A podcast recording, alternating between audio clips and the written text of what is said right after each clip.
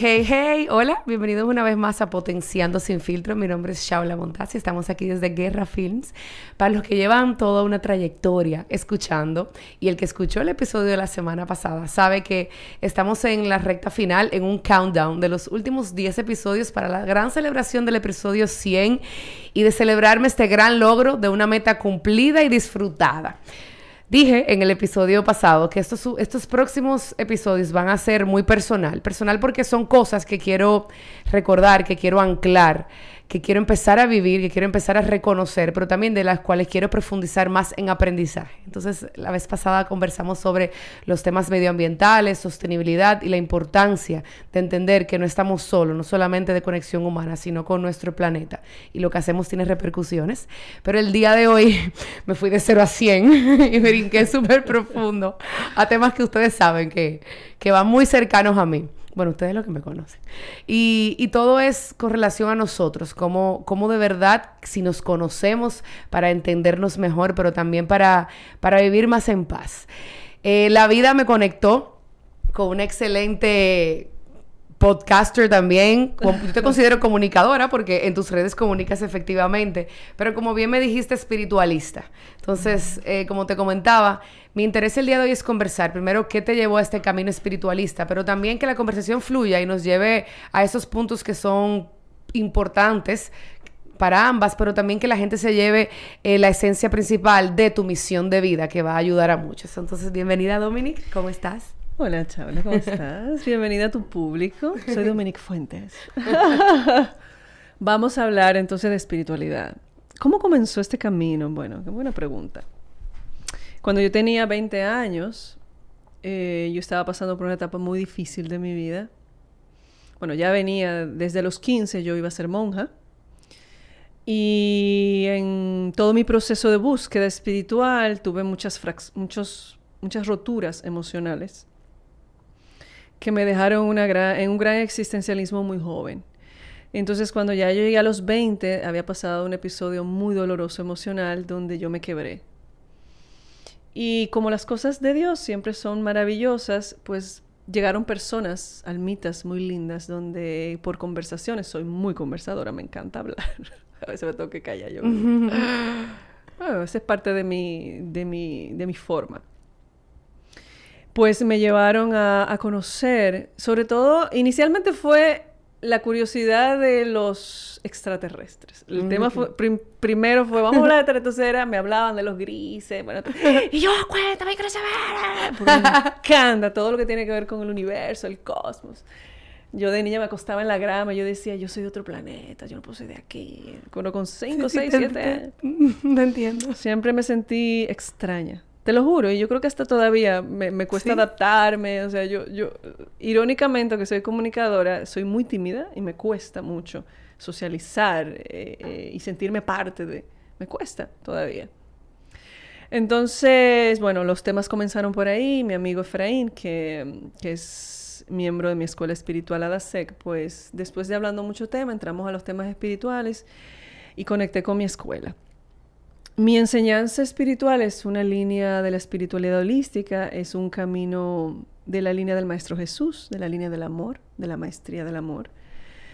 Básicamente lo que trabajamos es la revolución de la conciencia, o sea, como tú, como ser humano llena de virtudes, hija del Padre, Madre de Dios, del todo, tienes a Dios, o sea, eres Dios en esencia. Entonces es volver a tu casa, es trabajar tu personalidad, todo lo que te estructura como ser humano para limpiar, para, sanar, para, para poder estar inocentemente como lo fuimos al inicio. Entonces, como hacer ese trabajo de purificación mental, físico, emocional, psicológico, y poder llevar tu vida a ese estado vibratorio de alta frecuencia. Y todo eso se hace obviamente con mucho trabajo interno, mirándote, sanando, amando, sirviendo, viviendo mucho como el Maestro Jesús y, la comunidad escénica, o sea, viviendo para, viviendo el amor, siendo el amor, sintiendo el amor, siendo el amor mismo en la materia, que es fácil para nada, no es un camino fácil, es un camino de maestría realmente. Eh, mi maestro siempre decía que este era un camino para valientes, porque no todo el mundo, a la gente le encanta vivir en los dos mundos, como, ay, qué lindo estar con Dios, pero me encanta, me encanta la misma huma, se vagabundería. no quiere decir que tú no puedas gozar, no, claro, pero... es un mundo de mucho gozo, pero de otro tipo de gozo. Eh, y así comenzó. Yo me enamoré inmediatamente. O sea, desde que yo conecté con mi maestro espiritual, yo dije, esto es lo que yo quiero, esto es lo que me gusta. Yo estaba en el mejor momento de mi carrera en, ese, en esa etapa de comunicación. Yo trabajaba en Univisión, aquí con Don Freddy. O sea, yo estaba en un muy buen momento de mi vida. Pero nada, yo decía, no, no, es que nada cambia lo que yo estoy sintiendo, lo que yo estoy viviendo. Paré la televisión, causalmente todo se paró. Y duré unos años eh, haciendo un trabajo fuerte espiritual internamente. Logré tener bases y entonces volví a los medios de otras formas y fui haciendo comunicación como me gusta, pero ya más alineado con mis principios. Y hasta el sol de hoy, que definitivamente ha sido la mejor decisión de yo ser yo, como lo soy en las redes, o sea, esa soy yo. Porque yo soy histriónica, soy jocosa, soy, o sea, yo soy una loquita parlanchina, como me dice una persona querida. Y yo, o sea, soy espiritual, soy una persona muy espiritual, tengo mis rituales, mis trabajos, o sea, yo vivo una vida espiritual. Pero a la vez soy una persona eh, espiritualmente feliz. Auténtica. sí, porque la gente cree que ser espiritual es vivir estados en... Monje. No, no, no. Cada quien con su personalidad. Eh, pero obviamente siempre he dicho, y puede quizá un día verme en la calle y decir, pero va, yo soy humana también. O sea, a veces se me va la guagua. Disfruto de los placeres, claro. Se me va la guagua, o sea, y a veces digo, hay un chingo, un poquito. Como que no me pesa tanto. y me doy mis, me doy mis permisos. Y así, o sea, vivo, trato de vivir en coherencia. Ese es mi lema, vivir en coherencia un día a la vez. Eh, pero no soy perfecto, o sea, aspiro a llegar a un nivel elevado de conciencia, pero vamos ahí, estamos trabajando. Dentro de, todo ese, de todo ese proceso, ¿qué fue lo más difícil para ti en aceptarte genuinamente como eres? Y, que tú has visto también que, que, que, ha sido un ancla, que tú quieres mantener esa parte de ti, y versus la otra que tuviste que romper. Tú sabes que nadie me había hecho esa pregunta. Y justamente en estos días he estado eh, analizando esa parte de mí. Yo soy muy histriónica. Yo soy muy... Yo soy Géminis, soy la dualidad. O sea, yo un momento puedo estar como ahora tranquila, pero un momento... O sea, como que, Dominic, ¿qué fue? ¿Está borracha? No, no yo soy así.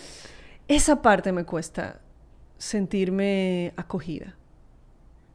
Porque esa parte me hace sentir vulnerable, cuestionada. Yo vengo de una familia de artistas todos somos artistas es dramáticos, yo soy muy temperamental, yo puedo pasarte de un estado de llorarte a reírme, porque me conecto mucho con mis emociones. Y esa parte me ha costado, no lo niego, todavía me cuesta sentirme en grupos eh, fluida con mi personalidad, con esa parte de mi personalidad. Como que a veces digo, si estoy calladita y tranquila, paso desapercibida porque no me gusta ser el centro de atención. Pero entonces como a veces me sale eso, esa locura lo, inconscientemente, pero no que lo quiero para nada. O sea, yo voy a un restaurante y me encantan los rincones.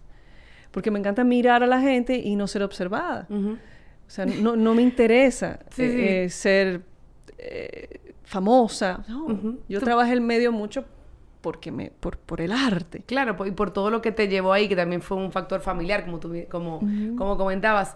Te entiendo mucho porque me pasa, o sea, hay veces que yo digo, si la gente supiera que a mí no me gusta tanto la gente, pero en realidad, o sea, no me imagino si no es en temas de gente. Yo, yo en restaurantes me siento de espalda porque no me quiero distraer. O sea, yo no me gusta, al revés, yo me gusta sentarme de espalda. Lugares donde hay televisión me gusta porque yo sé que puedo estar en muchas cosas. Y, me identifico contigo en, lo que conversabas y me causa curiosidad conocer un poquito más de tu proceso porque, como te decía, es algo que yo quiero, que yo necesito, pero también porque he ido reconociendo mi fuerza. O sea, eh, yo sí, o sea, yo, yo creo en un Dios pero yo lo veo de tantas formas, o sea, no lo veo necesariamente como lo aprendí, como he elegido seguir aprendiéndolo bajo una enseñanza de un pastor que me gusta escuchar su mensaje, pero también lo he aprendido de diferentes maneras, como las personas que se acercan, que tienen su, su filosofía, ideología y me acercan más. Entonces, últimamente yo, me he dicho mucho como, estás negando tu fuerza y tu poder, o sea, porque le tienes miedo. Entonces, como te decía, qué casualidad que me tengo que conversar. Y, antes de que empezáramos a grabar, hablamos un poquito de eso. ¿Cómo ha sido para ti ese proceso de reconocer tu misión de vida y en qué momento tú la aceptaste como tuya?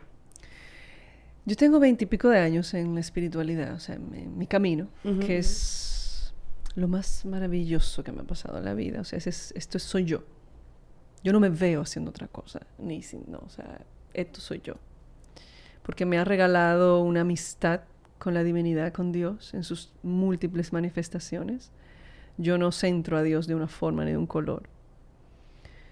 Em, y para poder llegar a la misión de mi alma eh, fue un camino.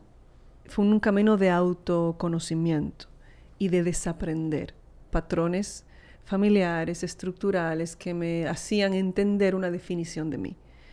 Entonces tuve que desadaptarme, a desestructurarme, y eso me hizo romperme. O sea, yo llegué a una rotura interna donde yo me quebré emocionalmente y fue doloroso, pero me pude mirar.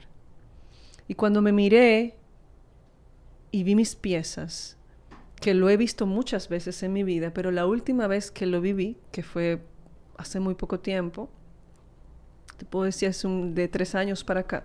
O sea, cuando yo cumplí los 40 años fue como mi... Fue una marca particular en mi vida. Tengo 43 y fue como como este es tu proceso. O sea, es como que yo siento que los 40 es un, proceso de gran transformación para mí.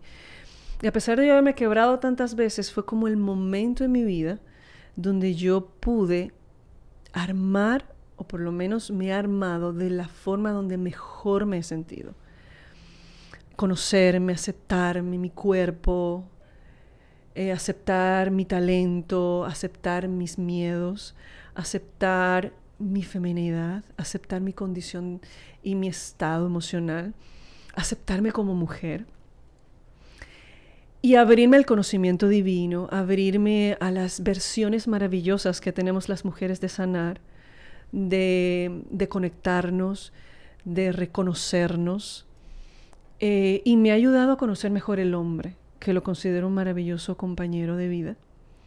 Me ha enseñado a visibilizar mejor su dolor y a empatizar con él y a unirme en el camino también de su sanación. Los dos nos ayudamos. Yo estoy soltera y sola. Pues son dos cosas diferentes. Sí, yo sé, mi mamá me lo enseñó y me, se me ha quedado grabado para siempre. Porque estoy esperando, eh, esperando no, no estoy esperando, es estoy abierta a que el universo traiga a mi vida a alguien que, que acoplemos en esa línea en que los dos nos, nos acompañemos pasándola bien. Porque no hay que matarse para, para, acompañarse, ni ser papá de nadie, ni mamá de nadie. Entonces, eso, para mí eso ha sido un proceso muy hermoso y cuando yo logré visualizar hace unos buenos años mi misión, por lo menos la que entiendo hoy, que es mi misión porque puede variar, porque mm, yo creo no estoy yo pienso que los seres humanos no debemos casarnos con un concepto porque somos evolución. Y la divinidad puede querer en un momento algo de ti, yo quiero esto de ti, pero nosotros somos multifacéticos, o sea, tú no solamente sabes hacer una cosa bien, puedes hacer miles de cosas bien, dependiendo de la necesidad que tenga el planeta y el mundo para ello. Y yo creo que básicamente el camino de ahora, que es el cual yo me siento preparada, ya estoy fuera de la cueva, yo duré mucho tiempo dentro de mi cueva sanando, estoy fuera de mi cueva, dispuesta ya a acompañar espiritualmente a otras personas que están buscando un cambio en su interior, que están buscando su divinidad, están buscando su camino, están buscando sanar, encontrarse, mirar su linaje, eh, apoyarse de, su propia, de sus propias virtudes para caminar. Entonces yo estoy en un proceso de, o sea, entendí, perdón, de que mi misión es acompañar con mi conocimiento, con mi experiencia, el camino de otros inicialmente, o sea, ayudarles a darles herramientas para que ellos, es como un yompeo. Entonces lo hago diferentes vías. Eh, yo soy profesora en valores humanos, lo hago a través de mi escuela hace 10 años, yo soy ejecutiva de mi escuela, o sea, yo formo a través de mi escuela espiritual, pero a través de la visión que la gente ve en las redes sociales de mí, lo hago mucho con lo que hablo, o sea, con lo que comunico. Y quizás la gente no lo va a percibir tanto, pero por DM sí veo mucho la necesidad que tiene la gente. Yo tengo un grupo de mujeres que sostenemos, nos, nos, comunicamos cada cierto tiempo, trabajamos temas. Ahora estamos más, vamos a comenzar a estar más activas. Es como un círculo de crecimiento donde nos apoyamos como mujeres. Y estamos abiertos también a recibir hombres. Lo que pasa es que a los hombres les cuesta un poquito más abrirse y, y es pues algo de lo cual nosotras las mujeres tenemos que ser empáticas. Pero es tiempo de sanar. Y en ese proceso de empatía, sabes que me, llama mucho la atención lo que decías ahorita también de, ese, de ese compañero que se une y, disfrutar, este, como yo digo mucho, la vida es un ratico, o sea, este momentito que tenemos. Pero siento que a veces, si no hemos hecho un trabajo interno, y hablo por mí, uno, uno peca de, de, que, de, de descuidarse por querer acompañar al otro porque uno se siente más despierto, y aquí use comillas, o sea, uno siente que ya, bueno, quizás yo tengo las herramientas eh, para poder tolerar esta situación, fluir de otra manera, tengo un grupo de apoyo diferente, tengo herramientas en mí, sé cómo anclarme hasta en la naturaleza para poder recibir algo que le estoy pidiendo a otros, pero siento que durante ese proceso también uno, se, uno puede entregarse tanto que se, que se pierde. ¿En qué momento de tu acompañamiento o qué, qué herramientas o dentro del transcurso de todo tu crecimiento, que no ha sido lineal, tú has vivido un proceso similar y qué te ayudó a tu regresar a tu base sin tampoco perder lo que tú dices, o sea, lo reconozco, puedo ser empática, puedo ver lo que estás, pero no quiero perderme a mí. Entonces, eh, de manera personal, para, mí es una, es una línea ni siquiera gris, es como como estar en los dos lugares es, es drenante y físicamente, o sea, yo recuerdo que le he dicho a amigas como, no, no, o sea, mi cuerpo, o sea, ya no, no tiene, no, o sea, no tiene nada y no he hecho nada. Entonces, sí, leyendo, me he dado cuenta que tiene que ver mucho con, con uno no necesariamente conocerse de lleno. y, pero, ¿qué pasa? O sea...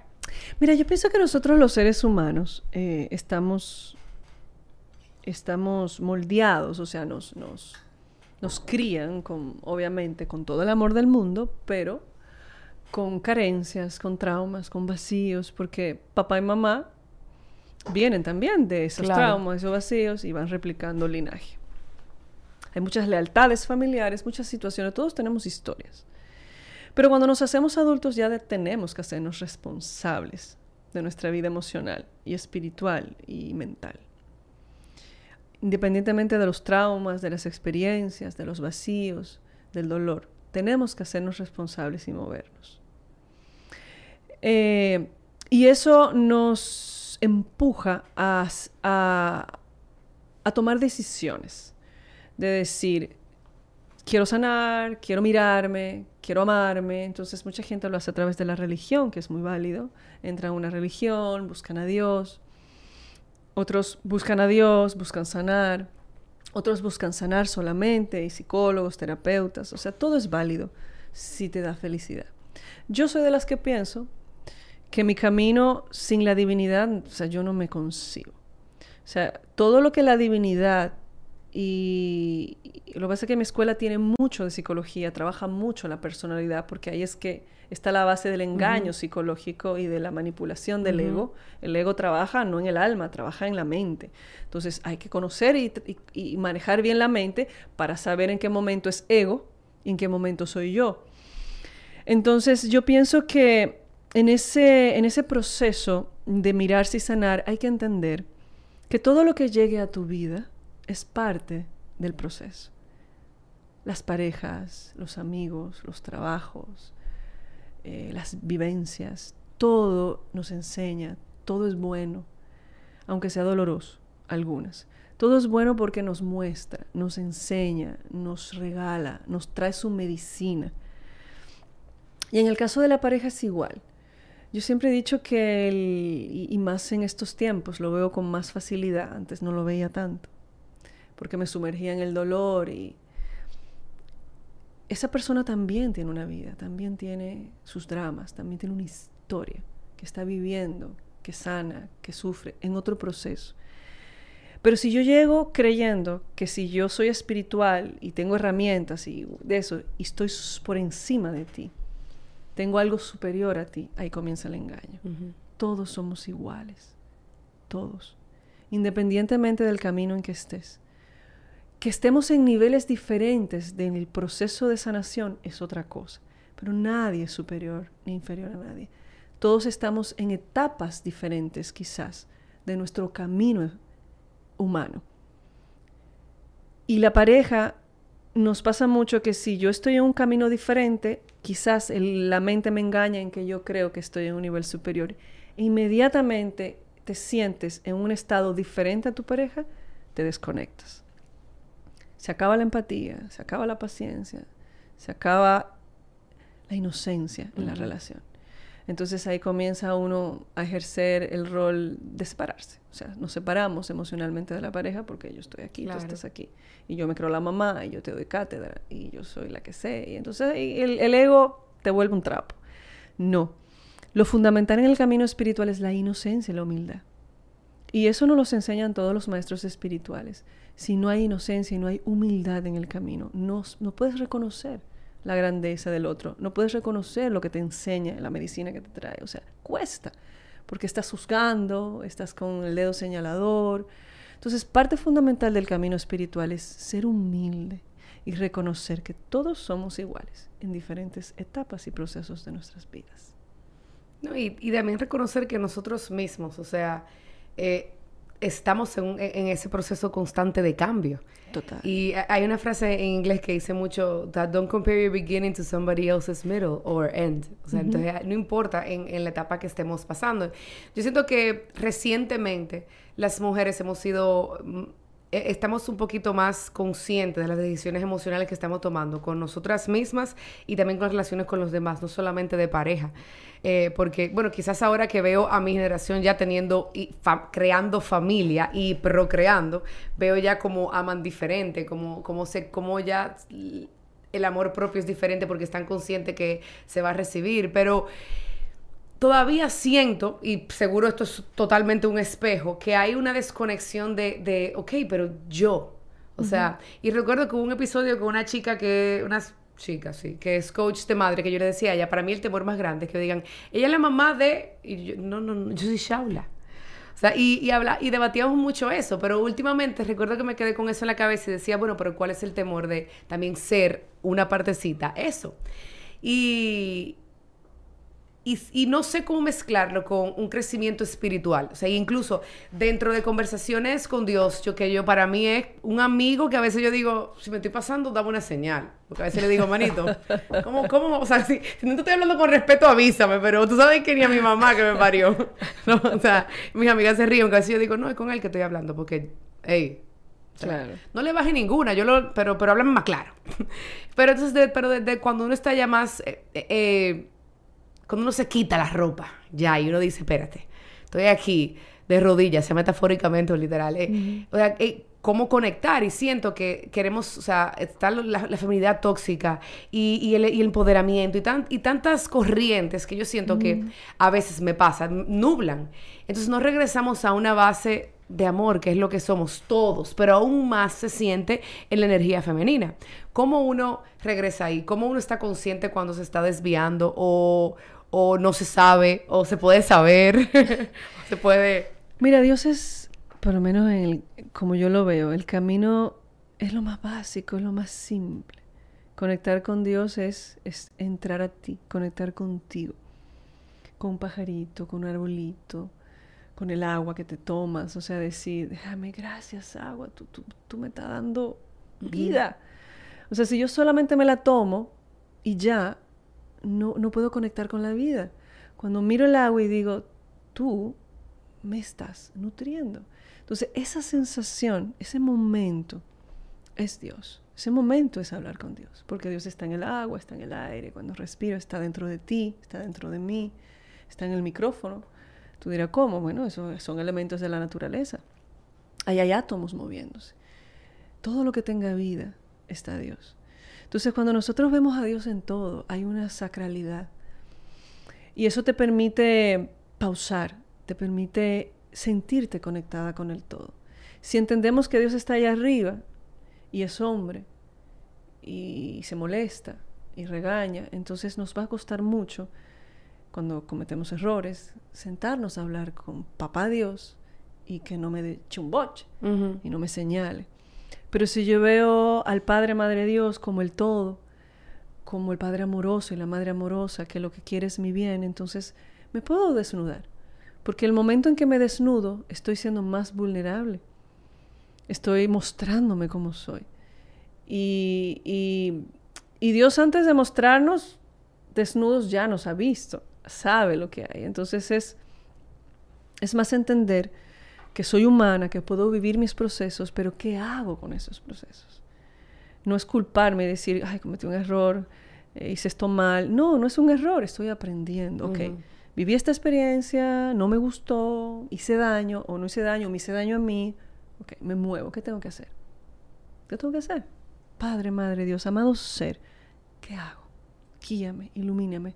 Entonces, cuando tú buscas esa, esa respuesta dentro de ti, entra el universo de la sabiduría cósmica dentro de ti.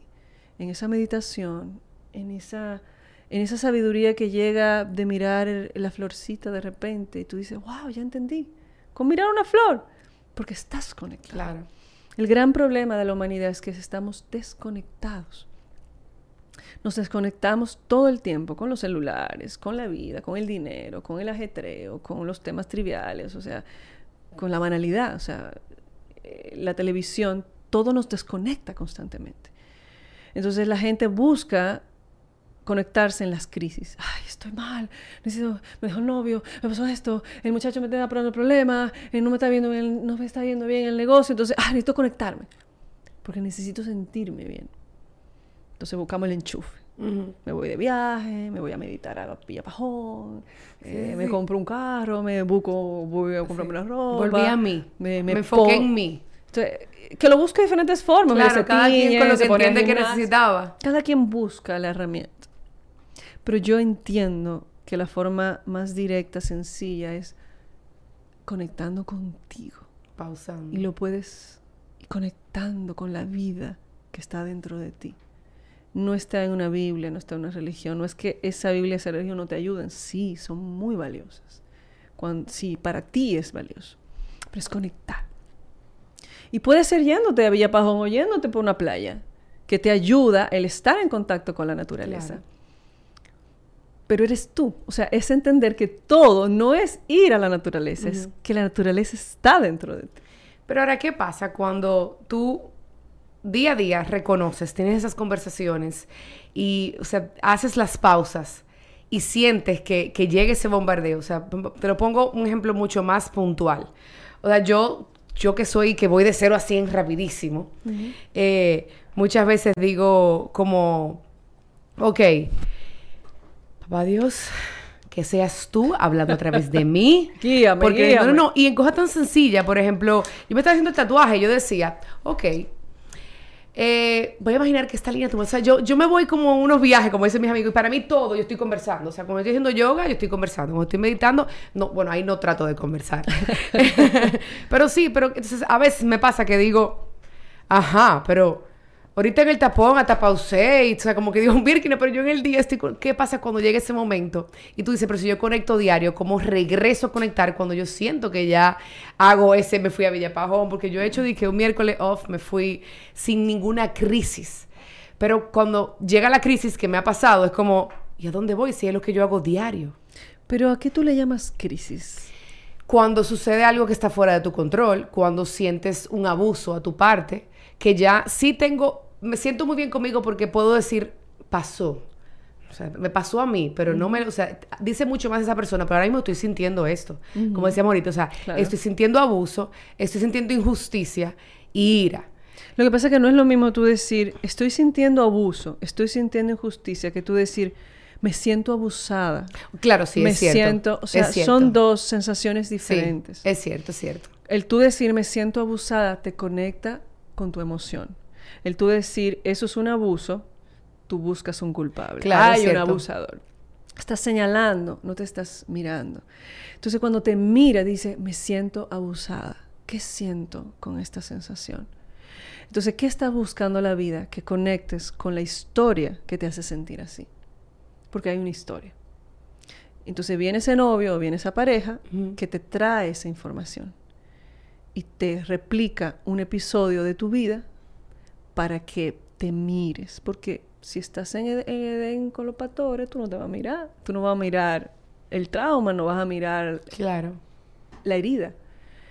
Ese novio, inconscientemente, por almas, por acuerdo de almas, sabe que te tiene que traer esa información para que te duela, no porque lo quiere hacer de maldad. Es inconsciente. Su programación y tu programación se atraen. Sus heridas de su vida, de su infancia, de toda su historia, hacen que tus heridas y tu historia y la de él vibren en una sintonía. Igual como las virtudes. Claro. Vibramos en virtudes de nobleza, de alegría, de felicidad, de amor, de compasión, de espiritualidad. O sea, la gente se atrae por vibración. La gente se los iguales son los que se atraen, no los opuestos. La gente Ujú, confunde. Sí, totalmente, verdad. Entonces, ¿qué pasa? Tu carencia, la carencia de él, se atraen y comienzan a mostrarse. Y te molesta lo que él hace. Y a él le molesta lo que tú haces porque lo tienen igual. Pero la idea es, te lo estoy mostrando y estoy haciendo que te duela o que te molesta para que lo mires, no para que me critiques. El problema de la mayoría es, tú ves que tú, es que tú, es claro, que tú. empezamos a señalar por- y somos Porque tú me estás molestando. Claro. Porque tú me haces eso. Entonces la víctima. Tú me abusas. Tú me maltratas. Tú me abandonas. No es porque yo busco ser abandonada. Porque yo busco que me maltraten. ¿Qué pasa dentro de mí que yo me siento que no, que no soy lo suficientemente valiosa para compartir mi vida con alguien? Son dos cosas diferentes. Pero en ese proceso, cuando ya uno llega a ese momento que dice, ok, o sea, ¿qué está pasando en mí? O sea, olvidémonos del otro porque no soy el otro y nunca lo seré. El otro es un maestro, es un espejo. ¿Qué está pasando en mí? ¿Qué, qué decisiones he tomado que me ha llevado hasta aquí? ¿Qué estoy dejando de sentir o qué estoy, qué estoy sintiendo para tapar otro sentimiento? Y, y lo ato mucho a lo que decías, que usualmente la gente recurre a la espiritualidad y va buscando como eso, eso yo digo, yo le llamo mucho chirro, va poniendo chirro que eventualmente se van a caer. Pero cuando tú haces eso en el día a día, cuando, por ejemplo, te digo, porque a mí me ha pasado que de repente yo digo, pero es que, ¿dónde voy a ir si donde yo voy es donde voy todos los días? O sea, yo no recuerdo ni un día de hace tiempo que yo no oro, o que hablo, o que me siento hasta, o que digo, oye, hoy he sido tan perfecto que tú, que, que tú quieres que, ¿cómo te puedo abrazar? O sea, como que yo misma digo como, wow, tú me has demostrado hoy. Y entonces, cuando pasan momentos de quiebre, yo digo, ¿qué? ¿A dónde voy a ir si voy diario? Entonces, ¿qué pasa cuando dentro de ese camino, quizás ya uno la parte de, bueno, no tengo que recu- recurrir a- al enchufe porque estoy ahí todos, o sea, todas las noches cargo el celular. O sea, ahora no le puedo dar más carga, ya llego a 100. En, el- en tu proceso de aprendizaje y de acompañar a otros, ¿qué tú has identificado que es importante en esos momentos? Entonces tú desviar o, o- o traer a la luz. Porque ya es una persona que dice todos los días yo me cargo. O sea, yo no necesito escaparme a Tailandia. Eh, ok, pero algo tienes, algo tienes que ver porque se está presentando. Es la mirada, la forma en que miro las cosas. El ego y el trauma y la herida o lo que pasa en tu historia hace que tú mires las cosas de una forma. Por ejemplo, si hay una mujer que su papá y su mamá se divorciaron y papá, entre comillas, es un papá medio ausente, la niña siente que papá la abandonó. Inconscientemente en su vida adulta va a atraer hombres que la abandonen, porque su programación es yo no soy lo suficientemente valiosa para que un hombre se quede conmigo porque papá, que era mi símbolo de amor, me, me abandonó. abandonó. Entonces esos hombres van a comenzar a quererla y adorarla como, como ama un padre o una hija, o sea, amor, pasión, locura, whatever, pero me dejan. Y va a sufrir quizás varias relaciones hasta que lo pueda mirar. Ojalá lo mire, mucha gente no lo no- no- vive y sufre y vive en ese drama. Pero esa persona de repente hace una mirada y dice, ¿por qué lo son? ¿Por qué yo no me siento lo suficientemente valiosa para retener un hombre, para que se quede conmigo, para que me escoja y se quede?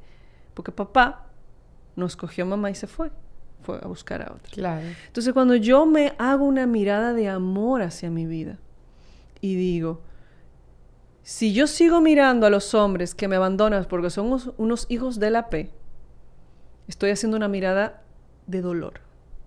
Tú eres un desgraciado, tú no me valoras, vete para la M, no sé qué. O sea, mi mirada es de dolor, de víctima.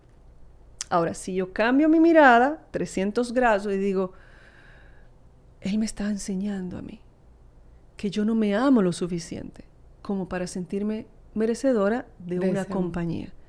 Gracias, hombre, por traerme tu medicina. Yo sé que tú no quieres, no es que no quieres estar conmigo, es que yo no quiero que tú te quedes, porque yo no me siento valiosa. Ujú. Entonces mi mirada cambió totalmente, mi, mi energía cambia, mi sensación cambia y la historia cambia. Me hago responsable de mi historia para poderla sanar. Y cuando hago esa mirada, comienza el proceso de sanación. Entonces ahí comienzo a mirar, ah, ok, déjame ver por qué yo no me siento valiosa. Entonces hago una mirada a mi historia. Quizás la mayoría no suele ver de una vez que papá, que fue porque papá la abandonó. Ahí vienen las terapias Claro. holísticas, y ahí viene el trabajo de búsqueda. Eso es en este caso, pero ahí la vida se trata de eso, de vivirnos mirando qué pasa. O sea, todos nos trae, todo nos, trae, nos trae información. Es estar pendiente, es estar viviendo un día a la vez, consciente, abrazando, agradeciendo. Hasta el chofer que se te cruza y casi te choca, Sí. tú dices, gracias porque me despertaste. Quizás yo estaba dormida en un pensamiento en el año de chinflín, en automático, y este carro público que casi me choca me hizo reaccionar a la vida. Sí. No decirle, hijo de tu madre, irresponsable. Son dos miradas diferentes. Pero las dos miradas nos dan sensaciones y emociones diferentes. Una nos saca virtud y la otra nos saca el ego. El ego no lo saca, hijo de tu madre, tú me vas a choquear, me, chocar, me molestas, o sea, me saca ego, la ira, y la otra me saca la virtud de qué? De gratitud, de conciencia, de despertar. Entonces, estamos constantemente moviéndonos en base a la decisión. ¿Qué decido? ¿Cómo lo decido mirar? Yo siempre me digo eso, Dominic, ¿cómo decides mirar esta, esta experiencia? Puede ser algo tan trivial como de repente una persona en una tienda me habla mal. ¿Por qué yo me siento ofendida? O sea, por ejemplo, si me siento así, ¿por qué, Dominic, tú te sientes incómoda? Si esa persona quizá tuvo un problema con el novio, ¿por qué tú te identificas? Entonces me da una enseñanza. Porque pudiera decir, ay, ¿qué te pasa? Y no sentirme identificada, no sentirme mal. Usted tiene un problema. ¿Por qué me siento mal? Entonces eso me está dando un lenguaje. Claro. Tiene algo que tiene que ver conmigo. Conmigo, no con él. ¿Y en qué momento? Ahora, no sé si estoy en lo correcto, pero yo siento que hay momentos que sí hay que alimentar un poco el ego para tampoco ser pisoteado, sin orgullo, sin... A ver, a ver, explícame eso. Me o sea, bueno, Dame por, datos. por ejemplo, en, en el momento...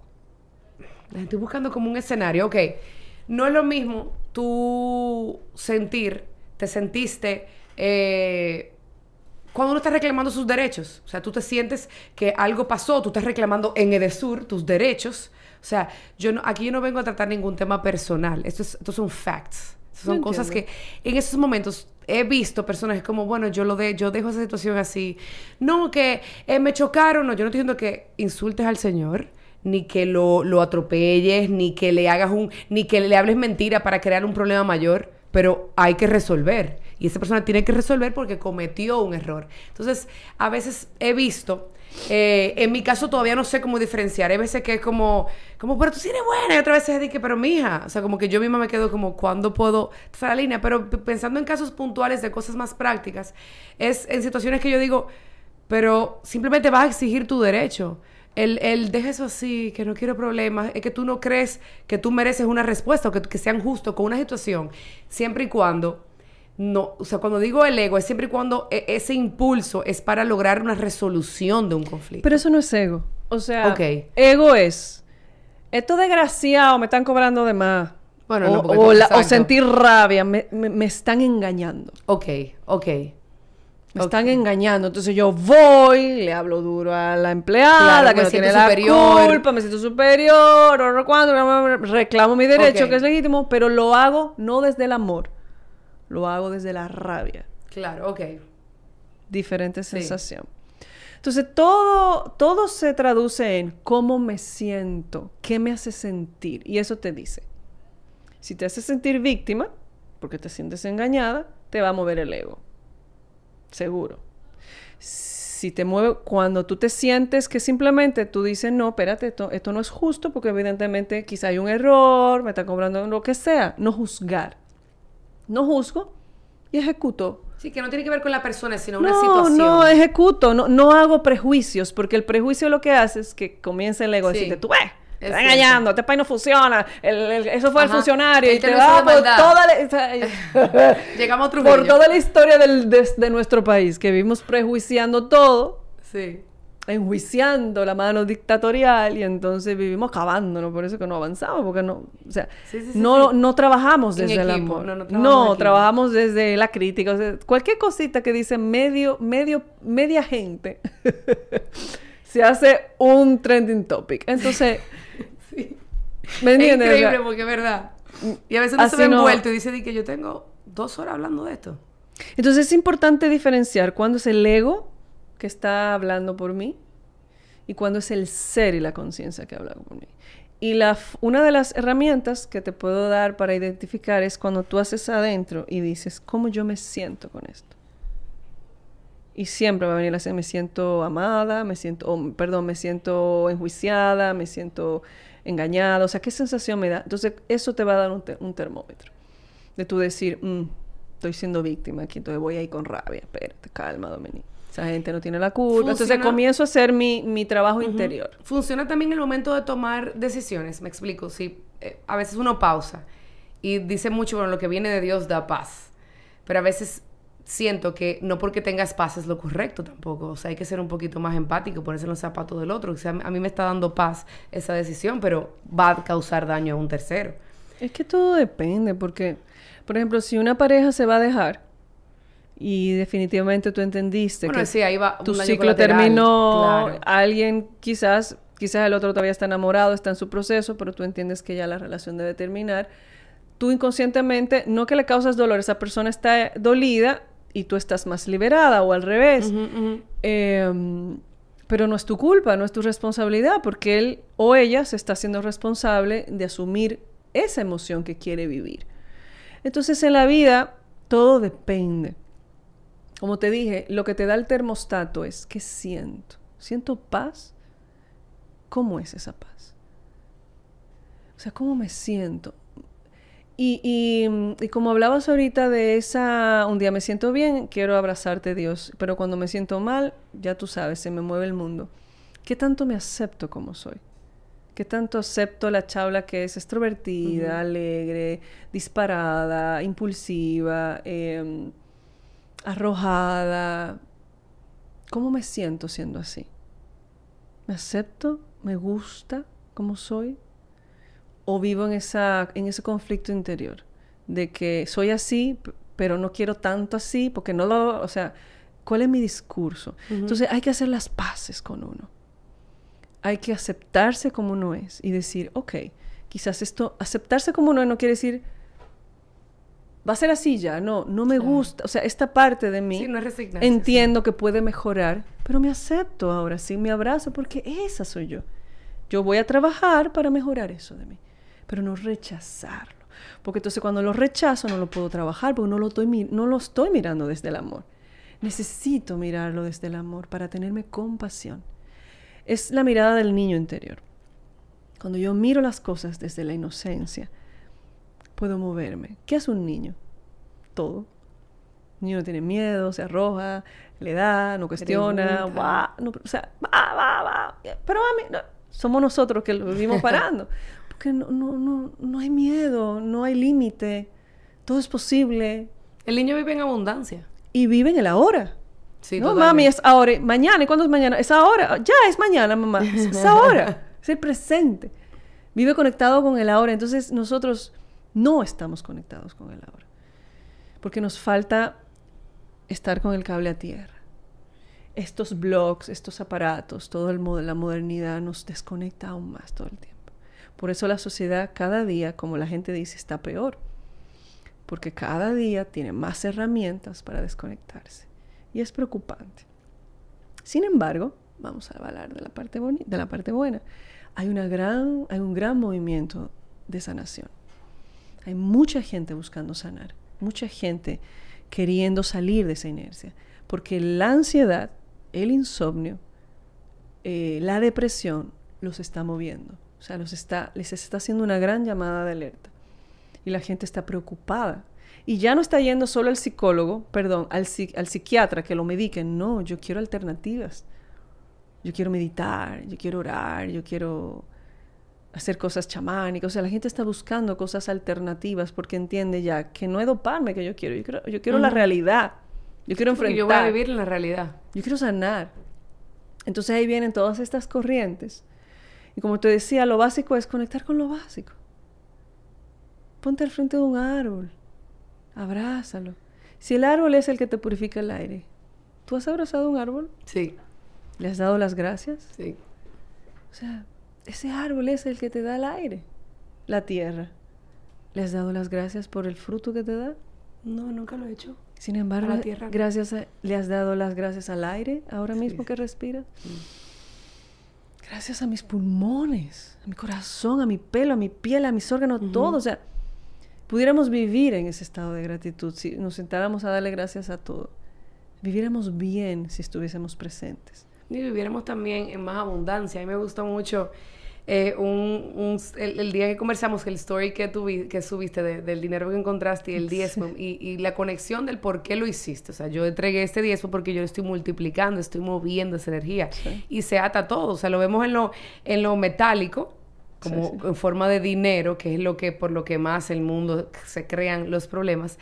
Y me gustó mucho también escuchar personas hablando de eso. Hay una chica española que nos por diosidencia encontré, te lo va a pasar, se llama Paloma algo, que en pandemia hice un curso con ella, ella habla mucho de la manifestación y de cosas que uno lee, pero que hay momentos en la vida que tú necesitas ese guía, porque otros están en el camino más adelantado. Me gustó mucho eso, cómo lo comentabas y, y cómo lo, lo presentaste para, para, para, que se entendiera mejor. Claro, significar.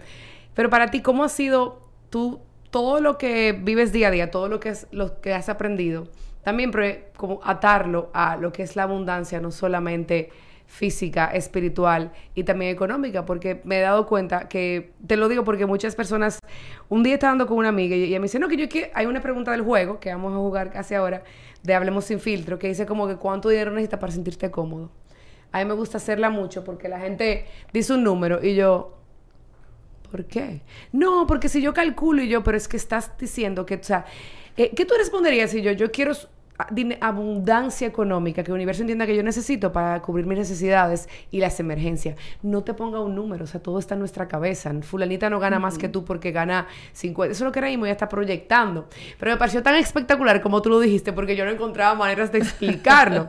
Entonces me gustaría eso, me gustaría que en la conversación que hemos tenido ahora ha sido muy, mírate a ti. Y, estamos creando todo lo que sentimos y lo que y, y, ahora pasando lo que tenemos que lo podemos tocar. Totalmente. Porque al final del día lo que yo me voy llevando de esta de esta primera parte de la conversación es eso, es lo que estás sintiendo lo decidiste sentir, te pasó algo, decidiste sentir esos sentimientos porque tienes que sentirlos para crecer y transformarte, pero cada parte del crecimiento y la transformación la, la estás decidiendo tú. Y la gente es bueno que sepa que tú estás co-creando la realidad, o sea, relativamente de lo que te va a pasar de aquí a seis meses, tú ya lo estás creando en tu ¿Sabes que yo obvio que lo creo, pero hay veces que yo digo, en serio, que yo estoy creando. Entonces me paso, me da ansiedad porque pienso en qué estoy creando. Es como, ¿y eso es que yo estoy creando? No, no quiero. De repente estoy, hago como un cambio y digo, pero, pero, ¿qué? O sea, también hay, hay, me, personalmente me pierdo del presente porque pienso, un día a la vez. Exacto. Entonces digo, ok, no, espérate, vuelve, vuelve, vuelve. Dale para atrás. Una de las herramientas que me ayuda mucho a mí es, es por ejemplo, yo tengo esta pulsera hace veintipico de años y para mí representa el anclaje. Es como cada vez que yo la veo, o la mayoría de las veces, representa el amor que tengo hacia el presente, hacia la hora. Entonces comienzo, gracias, wow, la mesa me permite poner esto. Entonces como que me, me, aterriza. Agua, gracias. O sea, gracias a ti yo estoy vivo. Claro.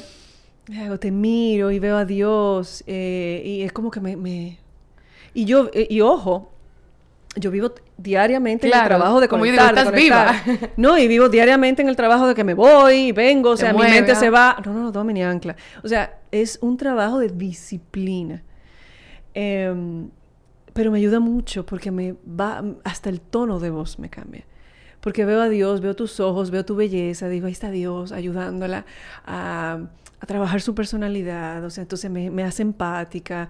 Em, siento, a veces a me pasa cuando yo estoy tan conectada con mi ser que tiemblo, o sea, me da una sensación interna de temblor, como, como la alegría, el gozo de sentir la presencia divina. Entonces, son de las cosas que disfruto de estar en conexión que lo puede hacer cualquiera, eh, bajo cualquier, yo soy de la que medito mucho en, como le digo, meditación activa, o sea, manejando, Yo me hablando. en microondas, yo que 20 segundos, me pongo a mirar los segundos y digo, medito ahí esos 20 segundos.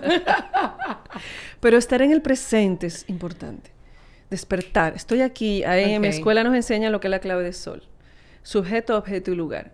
¿Quién soy? Soy Dominic Fuentes.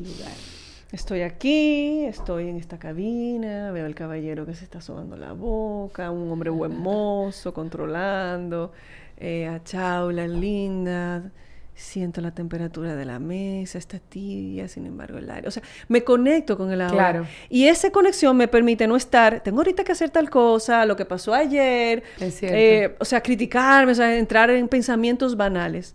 Tenemos 90 mil pensamientos al día y no nos acordamos ni de 20. Porque estamos fuera del tiempo, estamos fuera de tiempo. El ahora es nuestro regalo. Este es el mejor momento de mi vida ahora mismo, porque estoy aquí, estoy viva. Ahorita será el mejor momento de mi vida cuando sea el ahora. Entonces, este es el momento donde puedo sentir. Toco, toco el grosor de la mesa. Gracias a mis manos porque puedo sentirlo. ¿Entiendes? O sea, es eso. Y que pude elegir estar. O sea, a mí me, ayuda. O sea, lo que yo utilizo es mucho. Yo puedo elegir estar. O sea, hay personas que no pueden elegir estar donde quieren estar. Hay personas que quisieran tocar y no pueden tocar. Entonces, a mí me ayuda mucho eso de. Oye, si tú me estás dando todo, o sea, me diste todo y más. O sea, me, me trajiste una burbuja perfecta de cosas lindísimas. O sea, yo digo mucho como, yo amo la ingenuidad. O sea, la amo y no la voy a perder porque es como, porque tengo que ser muy agradecida que tuve privilegios de no nacer en, ambientes sociales conflictivos, en familias conflictivas y, tener todo. Entonces, a mí me ayuda mucho también decir, wow, yo estoy aquí ahora, pero yo pude decidir estar aquí, nadie me trajo forzada. Entonces, eso también.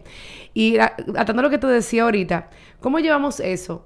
que para la gente es, para la gente no, para todos es muy importante porque para entregar queremos tener los recursos para entregar y para seguir entregándonos. ¿Cómo?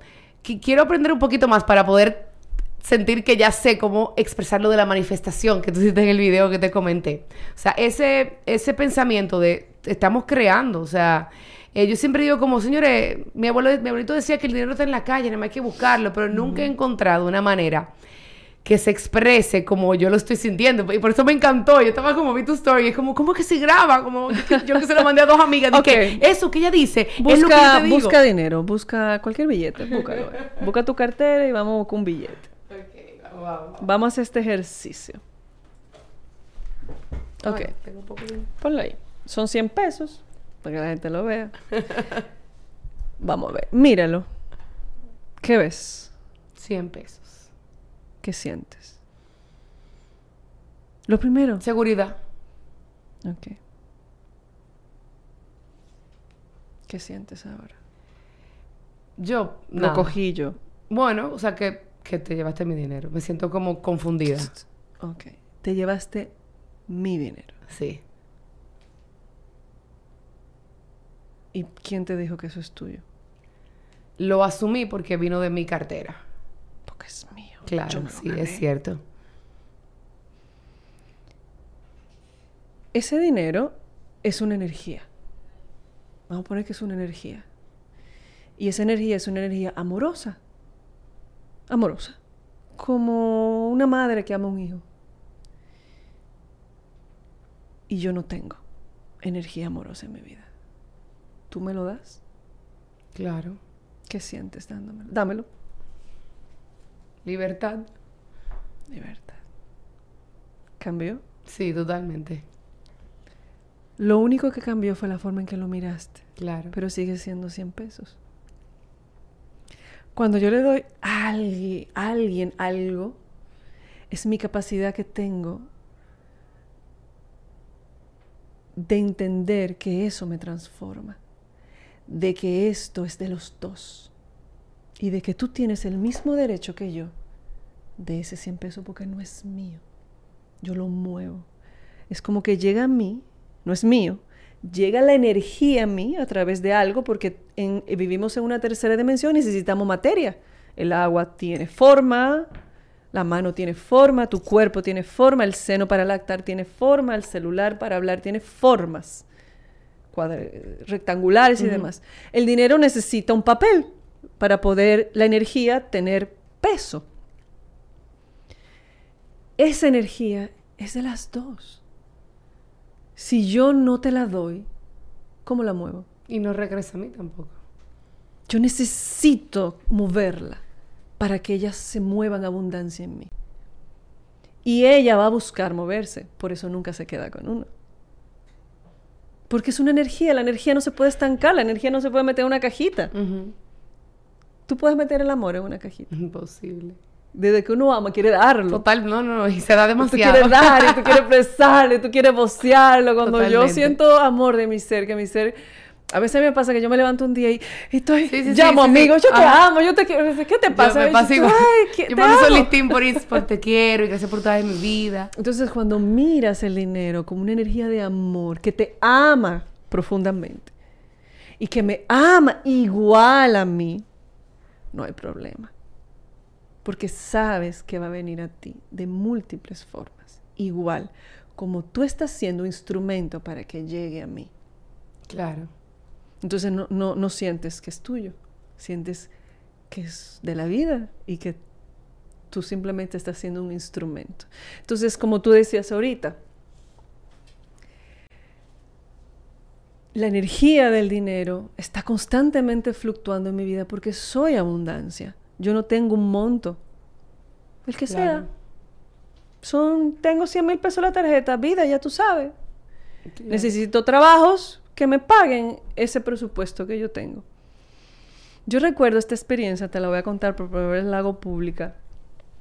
Cuando yo decidí, bueno, decidimos eh, estar en un estado de soltería, o sea, me divorcié yo me divorcié en un momento económico, eh, para mí, donde yo estaba atravesando por, por unos cambios existenciales muy importantes en mi vida, que tenía que ver conmigo, no con mi expareja, una persona extremadamente solidaria y bondadosa. Pero yo soy muy de trabajar, muy trabajador y, siempre he producido un buen dinero. Pero en ese momento todo mi dinero estaba en activos fijos, o sea, no tenía liquidez. Te estoy hablando, nada, me mudé vamos a decir así, sin, sin, casi nada. Entonces, obviamente, tuve una, un conflicto interior, pero dice, amado Dios, ¿qué voy a hacer? No tengo trabajo, el COVID, no tengo dinero, todo está, ¿qué hago? Y ahí mi maestra espiritual me dijo, confía. Y en meditación, una noche, que no tenía dinero para pagar Nada. tarjetas de crédito y interiorizando, de repente siento que mi ser me dice, ¿y cuándo? Pero dime, me dijo así, como en que, pero ¿cuándo te ha faltado algo en la vida? Wow, qué poderoso. ¿Cuándo te ha faltado algo en la vida? Y yo me, me, estremezco porque he tenido momentos de, de, de, mm, no de carencia, es como lo justo y lo necesario. Pero son aprendizajes también, como no abundancia, sino, ok, tú necesitas 100 pesos, toma 100. No 200, toma 100. Claro, lo que Porque tú necesitas pagar 100, yo te doy 100. Conchole, pero dame 200. Tú no me pediste 200, tú me pediste pagar la deuda. El universo es claro y el universo escucha tal cual como tú le pides. Entonces, el ser me dijo, ¿cuándo te ha faltado a ti? Nunca te va a faltar. Porque tu dharma es recibir, porque tú das. Porque a veces dar amor el universo dice, ok, ella necesita algo, vamos a transformárselo en dinero porque el dinero es amor. Entonces, yo dije, gracias. Y yo dije, no pasa nada. No te voy a mentir, esa misma semana me llamó un banco. Usted tiene un préstamo de 1.400.000 pesos, una tasa de un 8, cuando usted quiere lo puede retirar. Un 8. O sea, o sea el máximo de 1.400.000, usted tiene este fondo. Claro, o sea, tienes la posibilidad de obtener ese recurso. Muchas gracias, yo paso mañana por allá. y, puedo ir ahora. Y de repente, mudándome, saqué un libro, se cayó un sobre, cuando lo abro 10 mil pesos. Y yo digo, gracias, universo, saco mi diezmo siempre, gracias. Y comienza el dinero. O sea, no faltó nunca nada. Cuando consigo trabajo, una asesoría, que yo dije, wow, madre soltera en mi casa, mi hija, quiero criarlos. Y yo no puedo un trabajo, yo no puedo un trabajo de 8 a 5. Claro, tú quieres estar presente. Puedo, pero Quisi- voy a sacrificar. tener otra opción, claro. Yo dije, yo, yo decidí en ese momento ser honesta. Siempre. Yo dije, a partir de ahora yo voy a ser honesta con las cosas. Sin importar el precio. Y a esa persona yo le dije, me encanta, yo quiero, pero no puedo cumplir horarios. Soy madre soltera, estoy criando. O sea, yo puedo hacerte este trabajo como tú lo entiendas, pero yo no puedo. Y a la semana me llaman y me dicen, ¿tú puedes ser asesora? Pues, claro. Y me o sea, me están pagando súper bien y estoy haciendo el trabajo y es, tengo tiempo, o sea, puedo Claro. jugar, y buscar a mi hija, todo llevar. honesto de ti O porque sea, la hacerlo. vida te da. Sí. La vida te da cuando confías y cuando retribuyes. Porque hay un, hay un banco cósmico. Estoy totalmente de acuerdo. Hay una cuenta de ahorro donde la vida dice, está en una crisis, está pidiendo cacao. ¿Cuánto hay ahí? Bueno, esa gente no ha hecho nada. Ese que tiene dos pesos lo gasta. Ese ve una viejita, no le importó porque estaba tarde, no le dejó cruzar la, la acera. Y vino Sí, fulano sí, y le dijo, tengo un problema. Y le dije, ay, me tengo que ir, estoy tarde. Me da risa que tú dices eso, porque a veces yo paso, pa- estoy manejando y digo, ay, págamelo ahorita, pero ahora me tenía que ir, perdón. Lo- yo le he dicho, di que, a veces yo digo, eso seguro me pasó por los Vi un perrito en la calle, tenía un, un hamburger en la mano y fue incapaz de darle un pedacito. Por un Sí, ejemplo, es cierto. El universo mira todo eso. Entonces uno pide cacao, está en los líos, se está ahogando los problemas. Por favor, señora, Sí, mira. ayúdame. Estoy mal. Y uno sabe. Déjame ver. Uno siempre sabe. Uno siempre sabe. Y también, y es muy bonito, algo que a veces uno se olvida, agradecer y reconocer el por qué también el universo te está dando esas cosas. Te digo porque en estos días que me pasó algo que fue para mí, o sea, súper difícil, porque no me lo esperaba. De repente yo digo, wow, yo tengo tanta gente que me... O sea, cuando te digo mucha gente, es que un momento que yo tuve que crear un mensaje diciendo, ahora mismo no puedo repetir esta historia tantas veces, o sea, o sea, no- fue increíble y fue muy lindo porque estoy en casa cuesta con una amiga y, su, y un gift card de cuatro amigas comprando, o sea, el vasito para poner los hisopos y un tenedor. Y la doña de la caja dice di que, oh, pero ese gift, eh, como que esa, esa tarjeta de regalo está muy buena. Y yo, conchole, sí, qué agradecimiento. Y lo que dijo mi amiga es, y eso es poco para lo que ella da. Y para mí fue como, o sea, yo no me imaginaba, porque para mí yo lo veo algo muy natural. O sea, es como, no sé, no estar o no dar. Pero cuando se te retribuye, yo siento que para mí, y yo, y yo sé que todos los escuchan, fue gasolina para dar más. Porque es como, o sea, yo ni me lo estaba esperando, nunca lo veía así, como que dijeran de algo tan sencillo como, y eso, que eso es poco para lo que ella da, pero esto fue, el chi- esto fue lo que nosotros pudimos eh, Claro. eh, eh, recopilar. Y es muy bueno también uno reconocer eso. O sea, ¿por qué? Porque te ayuda a multiplicarlo. Y por eso para mí estas conversaciones y, y esta herramienta que cree que se llama Hablemos sin filtro de conversaciones es para eso, porque a veces reconocer, o sea, muchas, muchas veces en tu conversación yo me vi con la necesidad de interrumpir y dije, recuerda el propósito que dijiste hace, o sea, como también de pausar y reconozco que ya puedo hacer eso, reconozco muchas enseñanzas. Y qué bonito y te agradezco mucho porque durante toda la conversación, como yo siempre digo, el podcast es mi momento egoísta porque es todo lo que yo quiero escuchar, es lo que quiero conversar, pero hoy sí sentí como qué bueno que me permití escuchar, me permití estar totalmente presente y, y ir alineada exactamente a lo que yo decidí en el momento uno, que fue déjame ver a dónde fluye todo. O sea, que te agradezco mucho por eso. Eh, por primera vez me voy a permitir, no, me voy a permitir, no, no voy a, a resumir la conversación porque quisiera que ustedes que comentan, eh, qué bonito que ya comentan en el episodio 91, bien, eh, me digan qué se llevan para yo seguir aprendiendo. Pero te confieso, digo, te confieso no, todos los invitados de hace un tiempo para acá tenemos un momentico en el que jugamos Hablemos sin filtro. Por si no lo conoces, es una herramienta de conversaciones poderosas. Por mil otras circunstancias, yo creé este Conversation Starters en español, porque quería guiar, controlar algunas conversaciones que me parecían banales, Ah, pero volver a la base.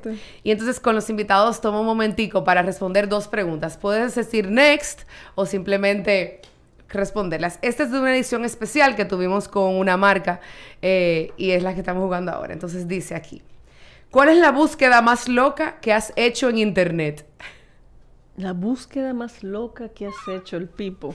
Yo no puedo decirlo. La búsqueda más loca que he hecho en internet. Ay, no, yo no pude decir. Yo tampoco. Y fue hace dos días. Estaba de que back squat, eso, y después yo puse feminismo. Pero eso fue. fue. No, fue, fue hace mucho. Fue una foto de un exnovio que se hizo una portada muy sexy. Y tú, claro, déjame buscar. no, era porque estábamos hablando con una amiga de él y yo, ay, pues yo te voy a poner, yo, déjame La- enseñarte. Yo tuve ese novio, mira, me estaba hablando Claro, de cuerpos ajá. A mí me encanta un hombre que se cuida, buen Sí, sí, sí. cuerpo. Eh, y yo, toma, enséñame, no, y yo, y yo lo busqué y dije, míralo ahí, diablo. Porque uno se siente Está como. bueno. Bien. Eso es como esa palmadita ahí atrás, como que buen trabajo. un chica. novio que tuve cuando tenía 20 años, porque estaba, realmente tiene un, cuerpo maravilloso. Y entonces yo, míralo ahí. Como diciendo, yo, yo, Claro, yo. gui- yo guisé ahí. Como dicen, Uy. como dicen los urbanos, yo comí bien. Yo comí bien, moro habichuela. Una habichuela, como dice Chedi, me la comí ahí. Ok. ¿Qué condiciones son necesarias para ligar en una primera cita? Honestidad. Ok. No me gusta el hombre po- posado. ¿Cómo tú te das cuenta? Si es una persona que maneja muy bien. Yo puedo su entender, yo puedo entender que se pueden sentir nerviosos y mucho. A mí me encanta el lenguaje masculino y, y siento mucha compasión con los hombres con eso porque para mí es loable lo que hace el hombre de, de acortejar a una mujer. Es valiente. Para mí, Ellos o sea, son más yo- valientes que nosotros, Yo tipo, no, que total, yo no. Yo Pero no, es- lo, yo no lo sé hacer todo. Pero es parte de la energía masculina dominar, eh, controlar, es energía masculina.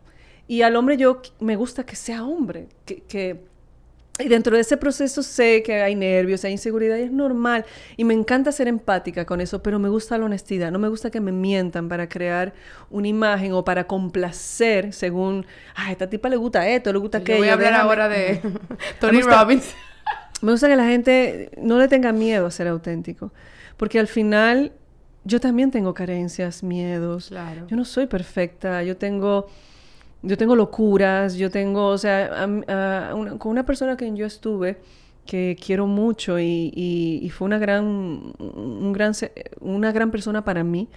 Fue la persona como que más cosas yo le pude contar de mí y no me juzgaba, no me señalaba, no me, no me castigaba, eh, al revés, me, me decía muchas cosas.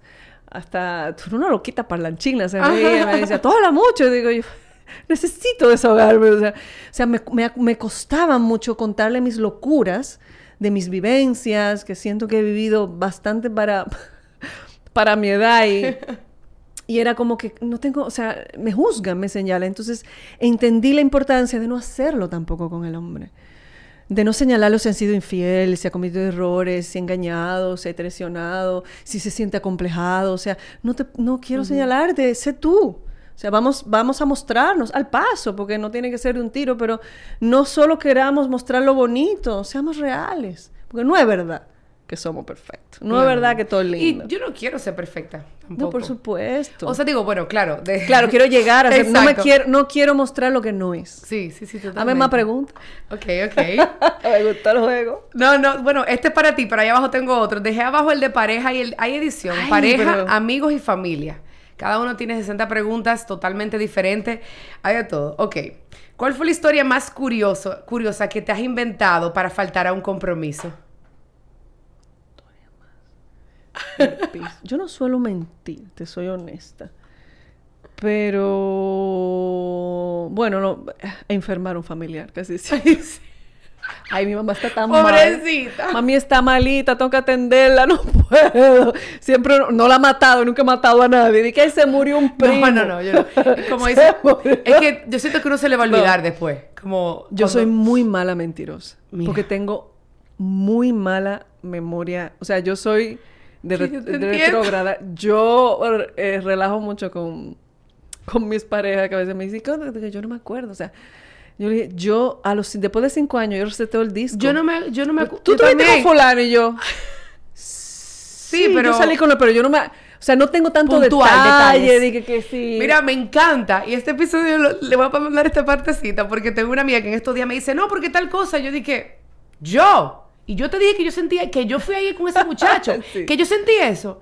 Y mira, te lo juro. Y no es nada en contra de él, porque tú sabes que a mí me gusta, que yo me voy all in. O sea, me gustaba y yo me pongo, o sea, una gata en celo, pero que yo, que yo hice eso. Y, y- y yo le pregunté a mi terapeuta, lo confieso, la semana pasada, le dije, Salvador, ¿Por qué que yo, por qué que yo, o sea, te lo juro a mí, yo olvido rapidísimo y yo he ido a bailar las águilas muchísimas veces y todas las veces para mí una primera vez, pero de una manera que hasta traje baño combinado, o sea, no sé. y, esto te entiendo y lo amo porque la gente no me cree, yo, yo no sé, como que fue chulísimo, pero yo, no sé, la pisa en todo lugar no es diferente, o sea, ya. Claro. Muy bien, me gusta eso. Ok, ¿cuáles son los tres datos de ti, sobre ti, que crees que nadie sabe? Tres datos sobre mí. Y eres muy transparente, o sea, y tú, tú que tratas, tú que tratas, no, tú que quieres ser, que eres muy transparente, muy honesta, eso puede ser Soy muy tímida con los hombres. Ok. La gente cree que no. ¡Tú! Porque me ve muy empoderada, yo, soy, yo soy muy segura de mí. Pero no, quizás porque yo estudié en colegio de hembras, eh, no sé, o sea, a mí me da mucha, como, o sea, como al principio me da el primer beso, soy tímida, me encanta que sea que me corté, me encanta que me enamoren, o sea, a mí me gusta el hombre que toma el control, me gusta que el hombre sea hombre y yo ser la mujer, que te enamoro, que te coqueteo, pero que tú, tú, tú te mueves, me mueves a mí a hacer las cosas, me gusta. Eh, pero sí soy muy tímida. Otra cosa Em, que no saben de mí. que yo soy bien loca. que yo soy bien loca. A veces yo digo, si la gente supiera, o sea, soy en mi casa a veces yo, yo soy loca, dopada, claro, o sea, loca, no loca de que, de repente, ¡Tati! a hacer un show! No, no, no, no es ese tipo de locura. Pero soy. no es tóxica. No, no, no, no, no, para nada. Pero me siento que soy loca. O sea, de esa locura de que yo puedo decir, ¡guay! como, ¡ay! De repente, ¡uy! O sea, sí, soy... Tengo una personalidad... Libre. Yo me siento muy indómita también. Yo soy una persona muy difícil de domar. No me gusta que nadie me quiera domar. Me gusta que me dejen ser. Pero cuando soy, soy sumamente dócil. Soy sumamente adiestrada en el sentido de que soy leal, fiel, o sea, si el hombre supiera el poder que tiene. Totalmente. Con dejar a la mujer ser. Y, con y no quererla controlar. A veces ni siquiera es comunicarse, porque la mujer también tiene que entender que el hombre tiene sus limitaciones. No puedes querer que el hombre te hable en tu lenguaje. Hay que aprender a amar a los hombres como ellos aman. A través del sexo, a través del silencio, a través a veces de, cosas simples. Cuando tú aprendes a amar a los hombres así eh, y entenderlos en su mundo y en sus carencias y en sus limitaciones, tú te liberas y disfrutas del amor en, otro, en otra connotación. Cuando yo aprendí eso, que lo aprendí hace poco, no hace mucho, como que logré dar ese paso en mi vida, pude disfrutar del amor mayor. O sea, yo dije, wow, cuánto tiempo he perdido sin sentir esto tan bonito. Porque estamos señalando, esperando. Esperando. Esperando, esperando, esperando. Cuando me están dando tanto y no me he dado cuenta.